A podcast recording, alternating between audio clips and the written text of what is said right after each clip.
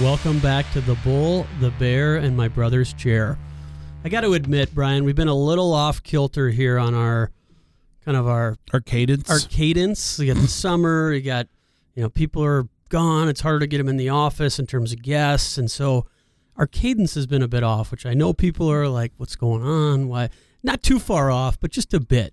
That's what I feel like. I feel like you know it's it'd be like releasing the new series of Ozark in only four episodes, and then you know episode five comes out three weeks Right. later, and Right. like everybody's up in arms. Like, where's the Bull Bear Chair They're podcast so that was supposed to be here on Right. July They're twelfth? so excited, So but we apologize for that. upset. Yeah, so I get we've, it.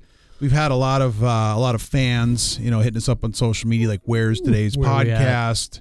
It's it's not easy being podcast juggernauts. I had one guy the other day that listens to it occasionally. He's a guy I golf with. He That's said, the "Hey, guy? When, when are you guys? Uh, not one guy. I've got millions, but one guy. He said, uh, "Are you guys going to do another season?" And I'm like, "What are you talking about? Like we're in the middle of a season." He's like, "Oh, really? I haven't, I listened this season." I'm like, "Come on, you got to come into this knowing we're in a season."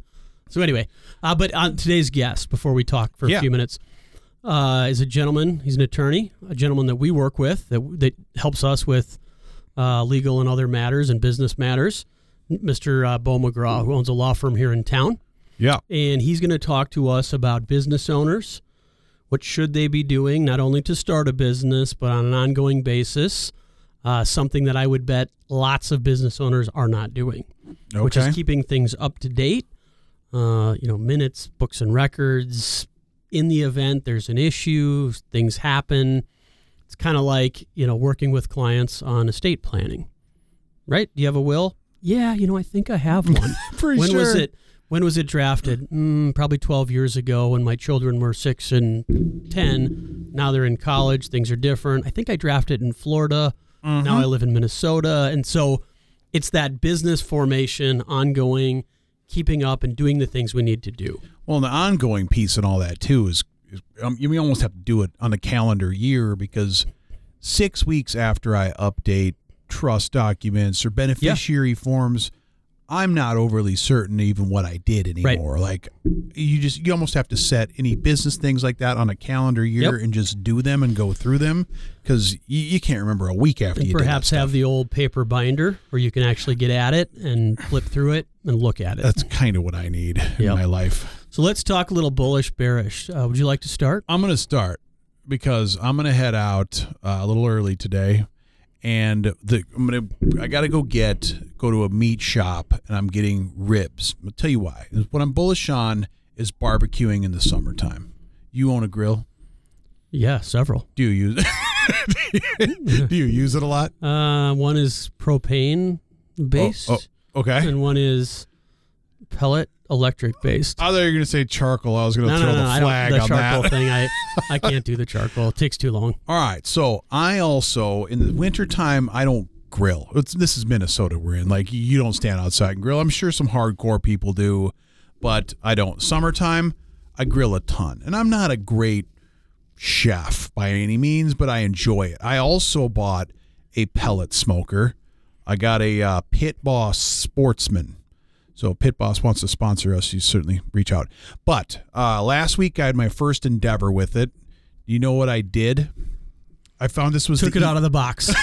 I no, I bought it in September. I took it out of the box uh, about a month ago, but I made what they said is the easiest starter recipe, which is beer can chicken. So you you know what that is?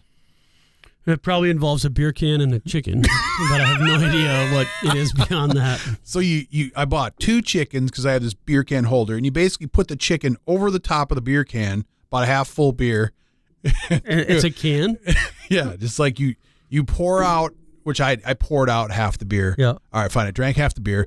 Then I put the chicken over the top of it, and you just stick it in the smoker, and you just let it go.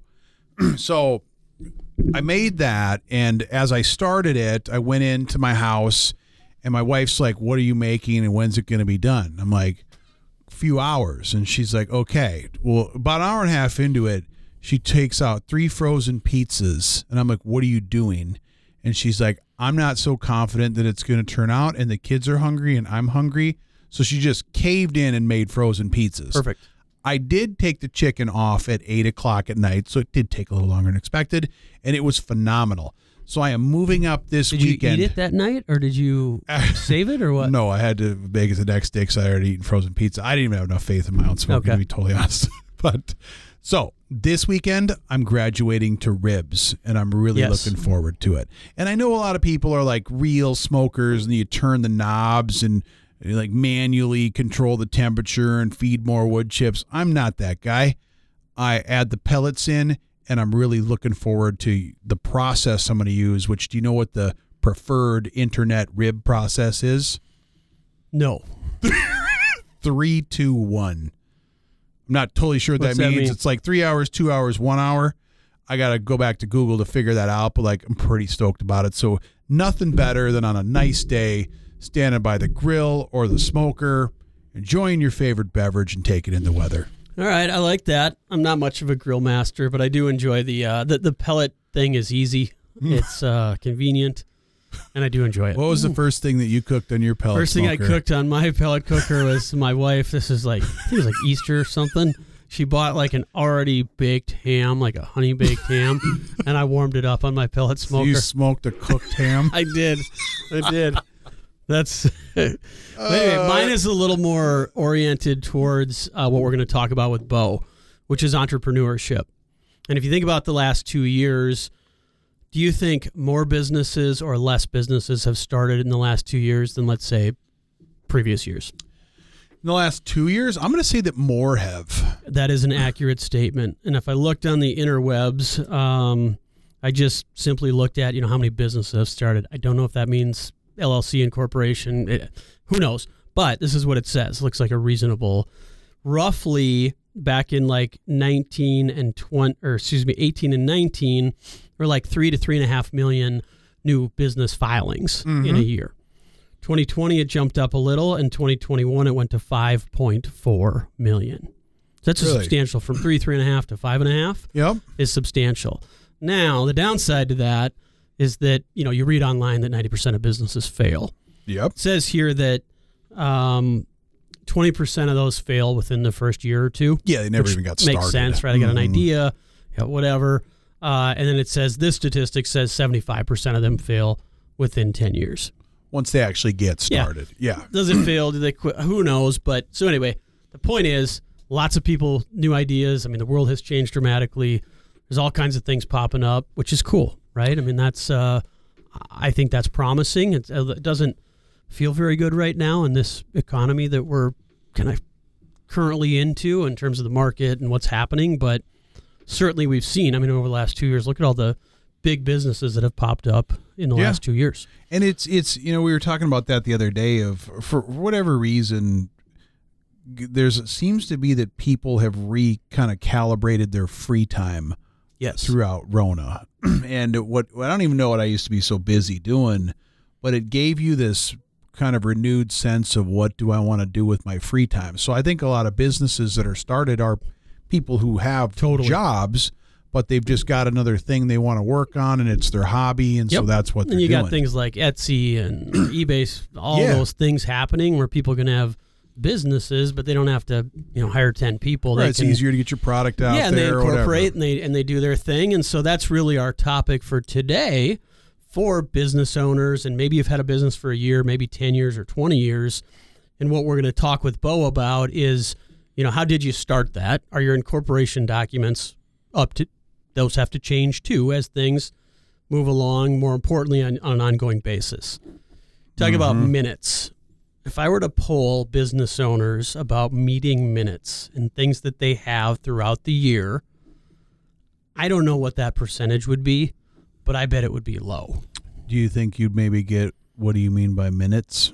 Yeah, exactly. minutes. Like if you think of a board, Like 60 minutes? think about a board, right? If you're on a nonprofit or a for profit, when a board meets, what do they do, right? They have an agenda Mm-hmm. and they have minutes. Mm-hmm. And then at the next meeting, what do you do? You approve the minutes, right? And Yep. so that that is a nonprofit, right? They have to do that. Mhm. Without that, they got an issue. Right. And so that those are the things we all should be doing. So Beau's going to talk to us about starting that. If you haven't kept up to date, what do you do today? And then you know, how do you find, or if you say, I don't even know where to start, one, we have some great resources here that our advisors can use, but two, you know, do you need a local person? What should that person have? Like, how, how do you even start that relation? Do you just Google, you know, lawyers in my area, or what do you do? And so, Beau's got some. The cool part about Beau is attorneys fall in all kinds of categories. Some are very contract oriented. Hey, I'd love to read it. I'd love to spend eight hours writing it. Yep. If you got an issue, now you're talking more litigation, and some of those Or, attorneys or defense. or defense. some of those attorneys say, "Well, that's not really my thing." Right. And so finding that balance of somebody who says, you know, and you say to them, "Well, do you think we could stand on that? Like, do you think we could defend that? Do you think we could do that?" And if that attorney says, "Well, yeah, I mean, I think so," versus saying, "Absolutely, like this is That's something I have thing. seen before. This is absolutely the right route we should do it." So it's finding that balancing act and having that person, not paying them every single day or every single Right. month, but having that person that's familiar with your business that can kind of guide you through. Of course, with our help and the foundation of what you're doing is really what we're going to talk to Beau about. Great. Well, I'll get out of here. I'll make give uh, give Beau my chair, and I'll go dial in this smoker. All right. All right. I want to welcome our guest to the show, Mr. Beau McGraw. Beau, are you with me? I'm with you. Good morning, Nate. Well, thanks for uh, for joining us today, uh, uh, Brian and I, and certainly Brian is not going to be on this portion of it, but we just uh, completed a little introduction and we introduced our topic for today, Beau, which is really, and we'll talk about you for a moment, and then we'll walk into our topic, which is really about uh, the legal side of the business, and as we like to say in this show, uh, Beau is a lawyer. We are not, but we are not giving legal advice here. Is that correct, Beau? That is correct. so we're going to talk in general about you know as a business owner and it doesn't matter what business you're in the things you should be doing the important part about setup ongoing you know what are those things as a business owner that you need to be doing to protect your business to protect the relationships the the you know the vendors you have the other things that you're doing in your life uh, which keeps it a business continues to operate as a business and we all sometimes have issues down the road. So do the best we can to not run into those. And if you do run into them, to uh, get through them in the best manner. So, Beau, why don't you start and tell us a little about yourself? sure, sure. Thanks, Nate, and thanks for having me on the show today. I really appreciate it. Um, I've had a chance to watch some of the podcasts in the in the past, and they seem really interesting and informative. So it's my hope that I can uh, contribute to that good history. Um, so yeah, I, I'm a I'm a practicing attorney. I'm licensed in the state of Minnesota. I'm in uh, in addition to the state, I'm licensed in the federal district. of Minnesota. I'm licensed in the Eighth Circuit Court of Appeals, and I'm also licensed in the United States Supreme Court. I've been practicing law for almost 21 years. I got a, a broad-based practice. Uh, a lot of what I do is litigation-based. Uh, um, all kinds of anything that's a dispute, uh, I will litigate those matters. Um, and then I have a very healthy estate planning practice, and along with a business um, incorporation related practice. Um, so I do a whole bunch, and I've been doing a whole bunch for a long time. And um, I'm excited to to provide a little bit of guidance here this morning on what business owners Yeah. uh, might encounter in the legal world. Yeah, and I can uh, I can vouch for Beau what he just said, and we we have a have had a long-standing you know personal and professional relationship at Gradient with Beau, and he uh, provides external uh, legal counsel for us and, and in a lot of areas. And the one thing I'll say, um, you know, is that not all attorneys are are created equal. Some are more, uh, and you can correct me, Beau, but some are more litigators, right? They do their best work, quote, in the courtroom. Others are contract lawyers, but don't really get into litigation. And so I believe, you know, that one of the reasons we, we have an ongoing relationship with Beau is that that balancing act for us is important, right? You have to be able to set things up properly. Contracts have to be in place, but ultimately issues come up. And so my advice to people listening would be if you don't have that trusted person, that attorney, and it doesn't mean you have to be paying them every day or every week, but that that understands something about your business, right? What you don't want to do is you have an issue, you pick up the phone, the yellow pages, and then you start calling through. Like you got to have some relationship with somebody that understands you, understands your business, and follows along. Beau, do you, would you agree with that concept to start?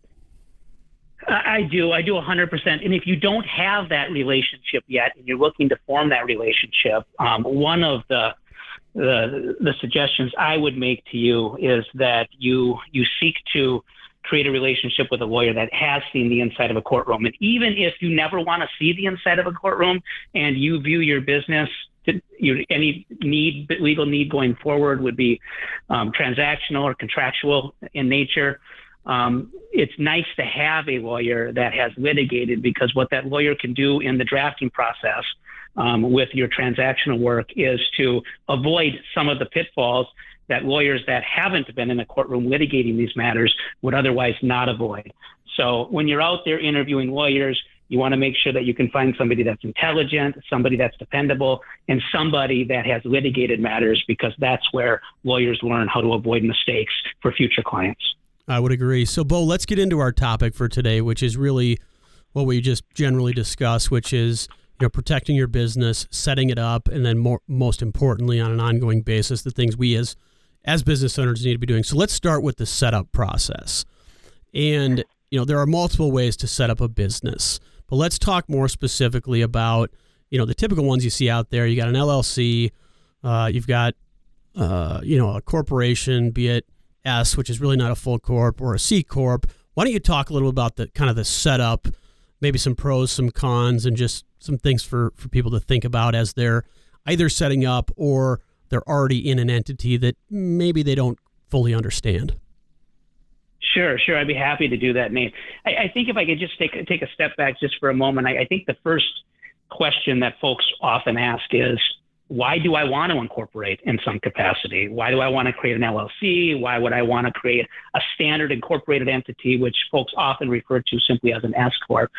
Um, and, and the reason is what we want to do is when you're out there engaging in your your business affairs and you're operating as a business, you want to make sure that if you make a mistake or you enter into an arrangement that, that later turns to turns into a problem, that you're not putting your personal wealth or treasure um, at risk as you pursue your business endeavors.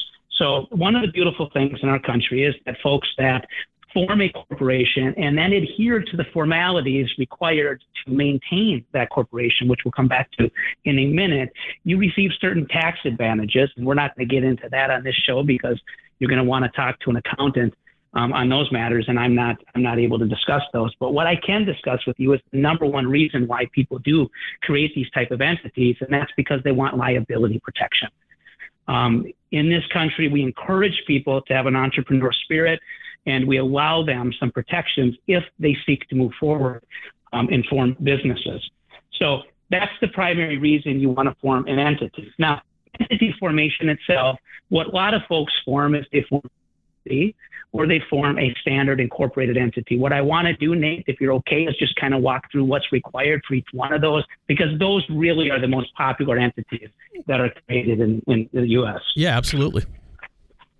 Yeah, so I, I suspect most that are listening to this podcast, um, some might be fi- financial service professionals, other folks might do other forms of business, and I'm assuming a lot of you have already formed your entity.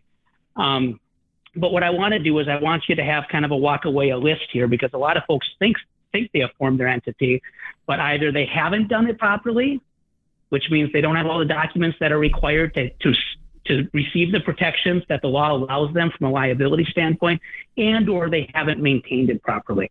So let's go ahead and start with an LLC because an LLC is really the most popular entity that's created in, in, whatever state you reside in. So what do we need to form an LLC? The first thing that we need is we need what's called a certificate of formation. That's a document that is filed with the Secretary of State for the state that you live in and your business operates in. Um, it's simply a one, sometimes two page document. You can find these online. Sometimes you even find them on the Secretary of State's website. Not encouraging any of you to do this yourself. I would recommend that you talk to an attorney about these things, but those were that's where those forms often reside. You file that with the state that you reside in, you pay a filing fee, you're off to the races. The state has recognized you as an LLC, but that isn't the end of the documentation that's required. The next document that you need is what's called an operating agreement. And what the operating agreement is, that is the governing document of your corporation. What it does is it sets out something called member units. You've probably heard of shares. We'll come to shares because shares relate more to an incor- general incorporated entity, but it lays out how many member units is this LLC going to hold and how are those member units going to be assigned? A lot of you listening to this are probably single member llcs which means you're everything in the llc some of you are not. And to define the relationship between you and your other um, participants in your business you assign something called member units and that's contained in that document. The next thing that's going to be required is something called a contribution agreement under the law, it requires that there's something contributed, some consideration that's given for the formation of an LLC. A dollar will suffice, $10. It's just got to be some monetary amount to show that you, as the person that desires to form the LLC, is contributing something to the business. And then you need minutes. You need minutes from that first meeting. And what that's going to do is that's going to go ahead and say we've properly formed, we've filed our our necessary documents with the Secretary of State. We have an operating agreement, and now you're going to define what roles you play within that LLC, and you're going to delineate that in those first minutes. LLC, the, one of the one of the primary differences with well, we'll come back to that. Let's talk about a general incorporated entity. A general incorporated entity is something that folks often refer to as an S corp. That's a tax designation. That's not a legal designation. But when you see a business that says John Doe Holdings, comma Inc., that means it's a standard incorporated entity, not an LLC. Not much difference legally between the two, but there's different documentation that's required. The first document is what's called Articles of Incorporation. That's similar to the Certificate of Formation. Again, filed with the Secretary of State in whatever state you reside in, saying, I wish to be recognized as a business. Please recognize me as such. The next document that you have is something called bylaws. And the bylaws are similar to the operating agreement. It is the governing document for the business. You're not going to assign member units like we talked about with the LLC. What you're going to do with the bylaws is you're going to assign shares to the various participants in the business. Same thing, just different terminology. The last document you need for a standard incorporated entity in the state that you reside in is minutes from the first meeting. What are we doing there? We're assigning roles within the business, whether it's going to be a secretary, a president, a treasurer, a vice president. We do that in those first meeting minutes. So the big, they're very similar in their scope, in what's required. The documentation's a little bit different, depending on your state. Oftentimes in LLC, there is a two-year renewal period where you got to make sure that you renew that LLC every two years. And if you don't, you will oftentimes lose the benefits of the LLC and you'll find out that it is now a defunct business. That's good. So that's kind of the lay of the land need of the yeah, documents. Yeah, I, I think so. Required. Let's let's talk a little real world on some of this stuff. So you got to remember, and I've got we've got a, quite a bit of practice at this here. Beau's got a lot more practice at it from you know representing clients and other things. But you got to remember, people that have an issue with you. I don't care if it's a client, a vendor, a, a state, whatever it is. They don't. The, the reason that they come after you or they get upset with you is not so that you can prove.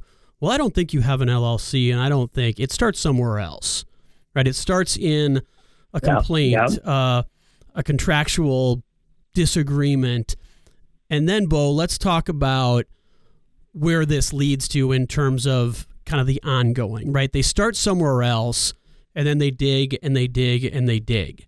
And so a real world scenario being, well, Nate or whoever, you know, you have an LLC. This is your business, right? That we have an issue with. Now, is that actually a business that you run, Nate? Well, of course it is. Yeah. Well, can you prove it to me? Can you show me how this business operates, what it does? Uh, it says here on your documents that Susie is your secretary. Is that correct? Uh, well, no, she actually hasn't been with me for seven years. Well, yeah. how, how did how does that work? Where where do I see that?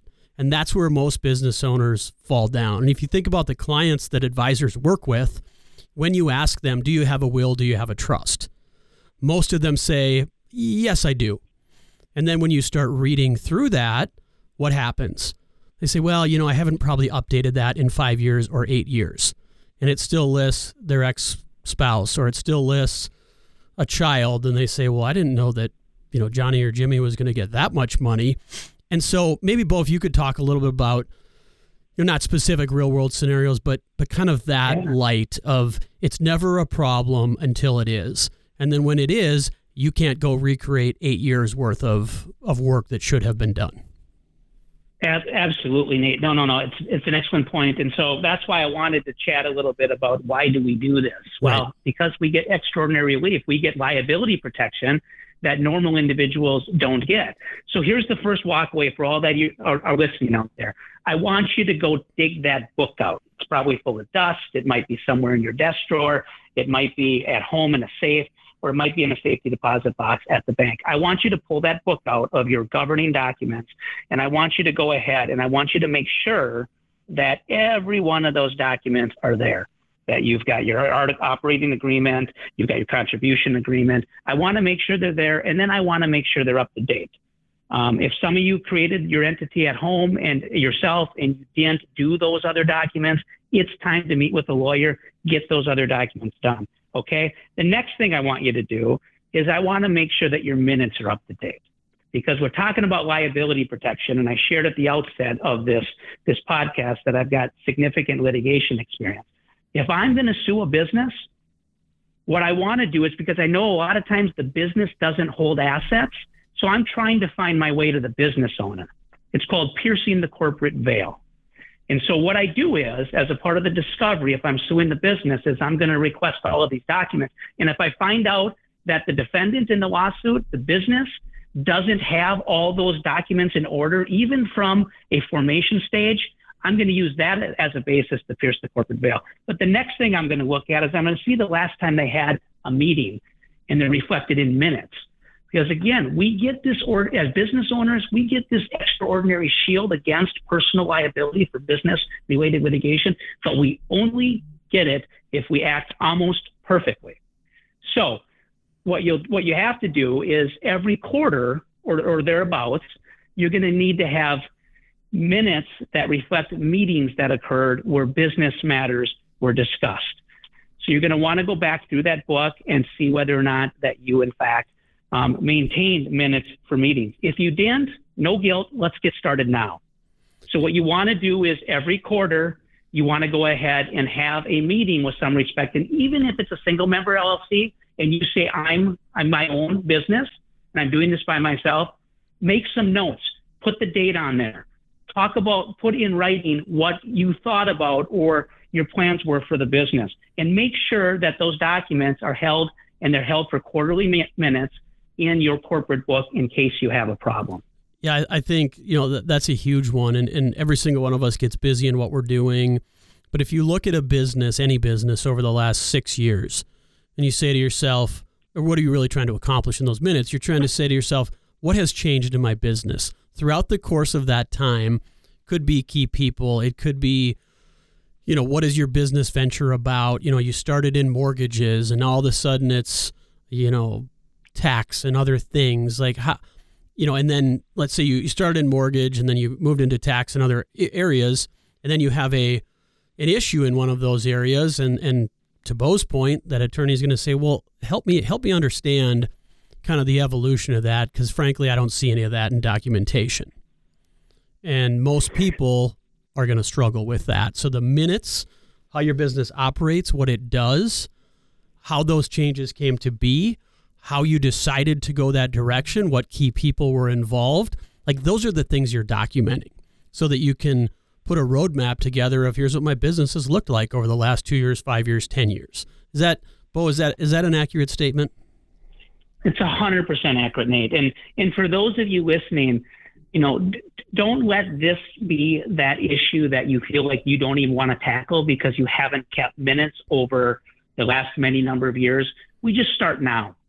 We Right. start now. We have no guilt. We're going to start now, and we're going to make sure going forward we do it right. And we hope we never have a problem. We hope nobody says, "Provide me your book of of minutes." But if they do, you have it. Right. That's the purpose of it. Yeah. I and, think, and the other thing, to, oh, go ahead, Nate. I'm sorry. oh, go ahead, Beau.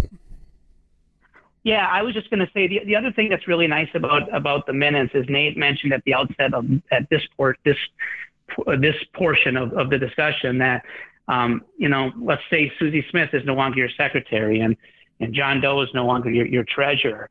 Um, the, the, the way to make that change and to show that change is in those minutes that you'll keep as you go forward every quarter. Right. That's uh, uh so th- those are all real world things that we need to be doing. And I have no statistics to back this up, but I'm going to guess most small businesses out there, if you said, let me see your corporate record books, I don't think they would be in wonderful condition. Would you, would you bet against me, Beau? I've never had a client that's been sued as a defendant that's a business that had their minutes in order.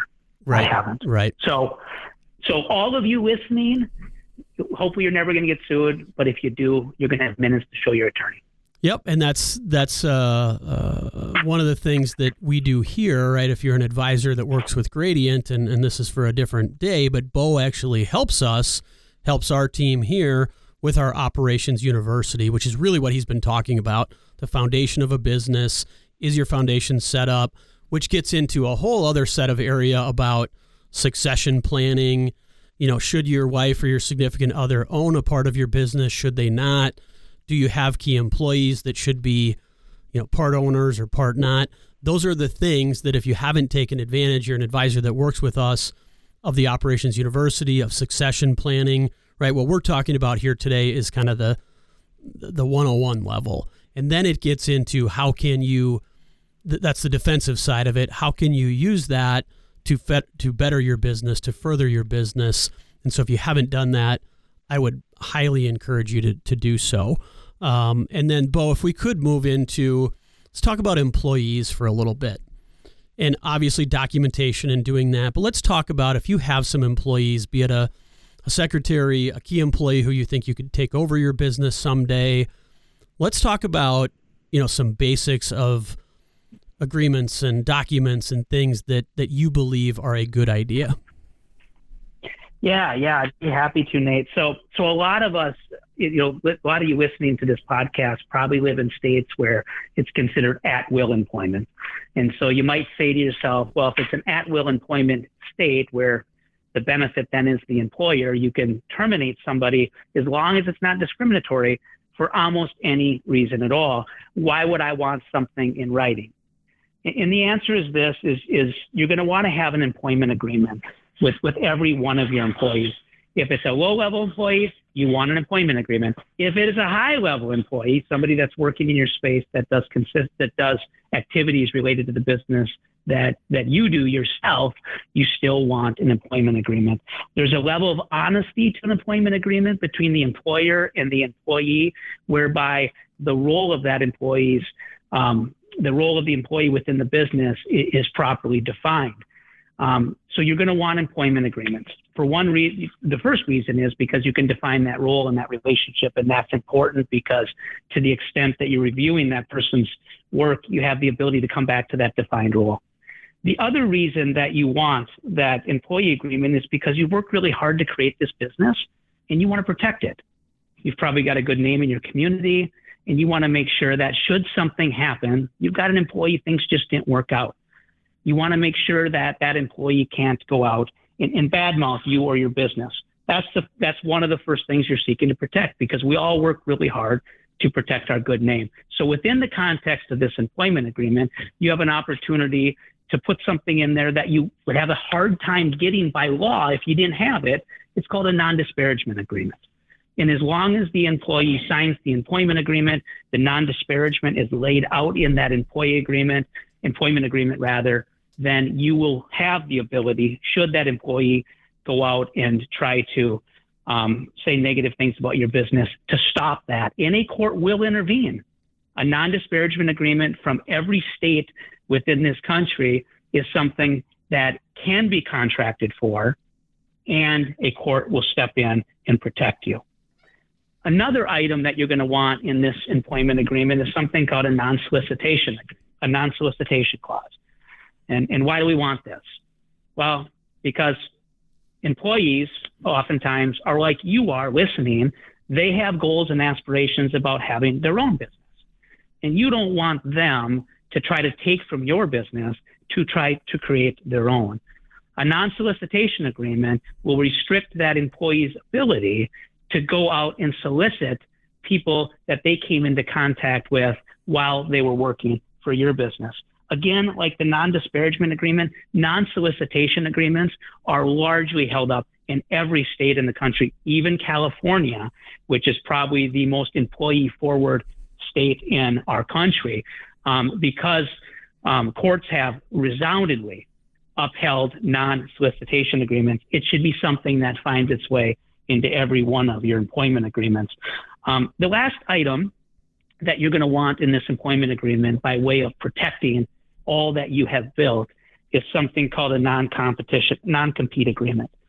Um, what you don't want is we're talking about those kind of key employees, these folks that are ambitious. You're hiring them because they're ambitious and they're they're out and, and, and trying to develop their they're developing your business while they're working with you, but they might have aspirations of forming their own business. You don't want them to set up shop next to you, and you don't want them to set up shop down the road you want to be able to comp- you want to continue to grow your business the way you have in the geographical area that you chose to grow your business in. A non-competition agreement should find its way into every employment agreement. And what it does is it restricts the ability of an employee an employee that leaves to come back and compete with your business. Now, unlike the non-disparagement agreement and the non-solicitation agreements, courts are very skeptical when they look at non-competition agreements. Some states they they're not recognized at all. Um, most states they are, and don't shy away from putting one in an employment agreement because you think maybe that an that an employee would have success should the matter be litigated. Start with it in your document. Here's what you got to make sure to keep in mind. Whatever state you live in out there, again, I'm not giving legal advice because I'm only licensed in Minnesota. Um, so talk to a lawyer, within the state that you reside. But a non competition agreement will be looked at by a court to make sure it's reasonable. And you say reasonable to what? It's going to be reasonable. It has to be reasonable in two ways. Number one, scope. You can't say if an employee leaves that that employee can't can, can't go set up a a, a, a place that's a, a business that would otherwise be competing with you that is you know 200 miles away, for instance you have to be limited in scope um, as to what, what is your business and how is that defined, and make sure that that non-competition agreement reflects that that employee, should he or she leave, can't compete within your geographical area, and it must be reasonable. The second thing, it must be reasonable as to duration. You can't say that this goes on forever. You have to have a period of time that's defined. Sometimes it might be a year, sometimes it might be two years. I've seen them as long as five years, but I would I would caution you to go out too far, and you want to make sure that again you're getting legal advice in the state in which your business operates in. What it does to the non-competition agreement and the non-solicitation agreement, there's a practical side of it. Now there might be a violation, there might be a fight in court. We don't know. There oftentimes is. However, what they do is they buy you time. They allow you to get back in front of those clients that you have to make sure that they are firmly with you, even if their primary contact um, had been with the key employee that is now leaving. You get this grace period. You get an opportunity to go out and refirm up those relationships. That's really a benefit that should be in every document that you draft as it relates to employment agreements. Yeah, I, th- I think those are all uh, you know, very valid things. And and when Beau talks about each one of these things, I don't care if it's formation, I don't care if it's ongoing employment, minutes, right? These are not standalone documents that you complete once and you put them in your file cabinet and you say, okay, we're, you know, we're good. We set it up seven years ago, we're good. The employment side of it changes over time, right? Somebody who started as a secretary who's now a key employee, right? That employment agreement might change over time, right? There's a uh, something that the employee is giving up, something that the employer is giving up in form of reward or other other things as duties change. So I think the key element here, and, and I mentioned it once, but a foundation of getting this going, making sure you're on the is our operations university, is our succession planning, and what Beau mentioned is finding and interviewing a qualified candidate in your area that understands your area, understands your business, understands your state, and, and they they practice in that state and in that area. So that person can also help you to say on every three months or every six months, you know, here's what we need to be doing.